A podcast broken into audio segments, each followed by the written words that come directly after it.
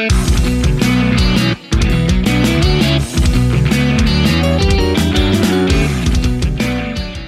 everyone, welcome to Root of the Cause Radio. In this episode, I'll be giving an intro primer to basic blood sugar physiology, covering things such as what glucose is and how it's made, what is insulin and its role in blood sugar, what is GLUT4 in its role, GLP in its role, and much more.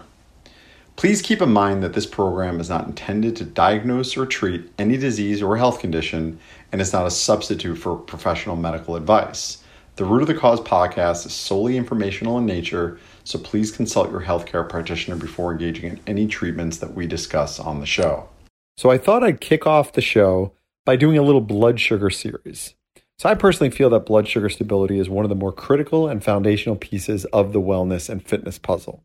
Now, having said that, I thought, you know, what better topic to kickstart this show than discussing blood sugar? Now, in some future episodes, I do plan on getting into, you know, some blood chemistry markers in relation to blood sugar. But before I do that, I wanted to just, you know, cover some concepts so that in time, when I do go over those markers, they'll make more sense to you guys and you'll appreciate them even more. So I'm not going to go into the detail of every enzymatic process, nor go into all the various physiological steps into how glucose is made or how insulin is released, uh, you know, right now anyway. Although I, I may decide to do that down the road at some point, however. But for now, I'm going to lay out some basic blood sugar physiology concepts to start. So let's start with glucose. What is glucose? So glucose is a monosaccharide. So let's say, let's just sort of give uh, an example, and I'm going to sort of help break this down so it makes more sense. Let's say we eat some starch, say a potato that would be a polysaccharide. So poly meaning many, saccharide meaning sugar. And by way of some complex enzymatic processes, that saccharide or starch then gets broken down into a disaccharide. And an example of that would be lactose or sucrose. And eventually, uh, the there are these what are called brush border enzymes that are that reside in the small intestines. They release their respective enzymes to then break down uh, those disaccharides to form glucose. Now, before I continue, I want to briefly talk about insulin. So, most of you are already familiar with insulin, but I'm going to just give a, sort of a brief overview. Um, insulin is a peptide hormone, and it's produced in the beta cells of the pancreas, and it's considered to be the main anabolic hormone of the body. Now, when I say peptide hormone, think of sort of any hormone made from the waist up that's made of amino acids. And, you know, compare that to steroid hormones, which are made from basically in the waist down and made of cholesterol. So think, you know, uh, steroid hormone, sex hormone, waist down, the waist up, amino acid based hormone, peptide hormone, um, which would be insulin in this case. Now, most people strictly think of insulin as a blood sugar hormone, but it's also an extremely anabolic hormone as well, which I will get into in greater detail in a future episode. But for our purposes in this episode, just know it facilitates glucose getting into cells, particularly skeletal muscle cells and adipocytes, also known as fat cells. Now, it's it's a signaling hormone in that it signals to what are called GLUT4 vesicles to translocate to the membrane to facilitate glucose from entering the cell.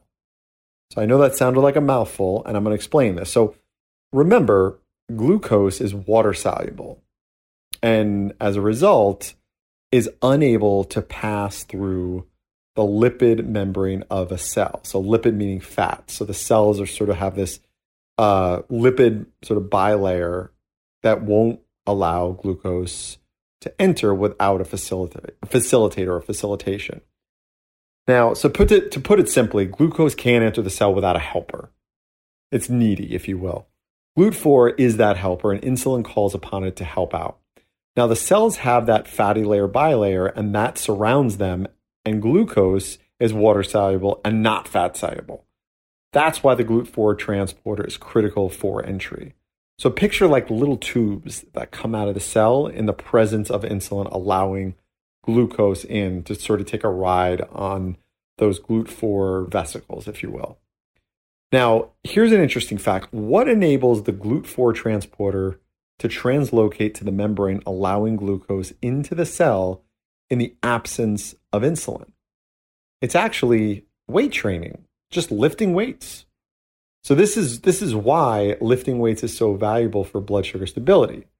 So skeletal muscle contraction, also known as lifting weights, induces the GLUT4 vesicles to translocate to the membrane, allowing glucose into the cell in the absence of insulin. And and you know, as I st- said before, this is why weight training, you know, particularly in those who have blood sugar issues, is so critical and beneficial. So now let's get into insulin secretion, right? So we have what's known as a first phase insulin response and a second phase insulin response. So the first phase happens just two minutes upon ingestion of carbohydrate, which is just mind blowing to me, right? The body just senses saccharides and gives the pancreas a heads up to release insulin that, you know, by the time glucose reaches the bloodstream, it already has some insulin just sort of waiting to be released. Now, the second phase of insulin response is just insulin being sort of released on demand. But the thing is, without a strong first phase insulin response, blood sugar is going to rise higher than what one would expect given what they've eaten. And now the second phase insulin um, release is having to sort of play catch up. Now, why would someone have a blunted first phase insulin response causing a spike in blood sugar after eating? So, there's a hormone made in the small intestine called GLP 1. And GLP 1 is one of the main hormones that help to signal to the beta cells to release insulin during the first phase. You can imagine if someone has, let's say, gut dysfunction, leaky gut, you know, parasites, etc., they may have poor GLP 1 output and thus a blunted first phase insulin response. So I'm going to pose this question. Now, is there a way to test either directly or indirectly to assess how blunted or robust someone's first phase insulin response is? The answer is yes. So, now that I've given that brief primer on blood sugar, in the coming episodes, I'm going to get into some of the various blood markers that could help guide you as to what your true blood sugar status may be. And hopefully, this episode provided some foundational information that gave you a broader context so that the coming episodes will make more sense and hopefully become more actionable. All right, well, I want to thank everyone for listening. If you liked the content on today's episode, don't forget to subscribe and leave a review. And until next time, take care, everyone.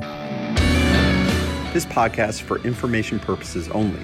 Statements and views expressed in this podcast are not medical advice.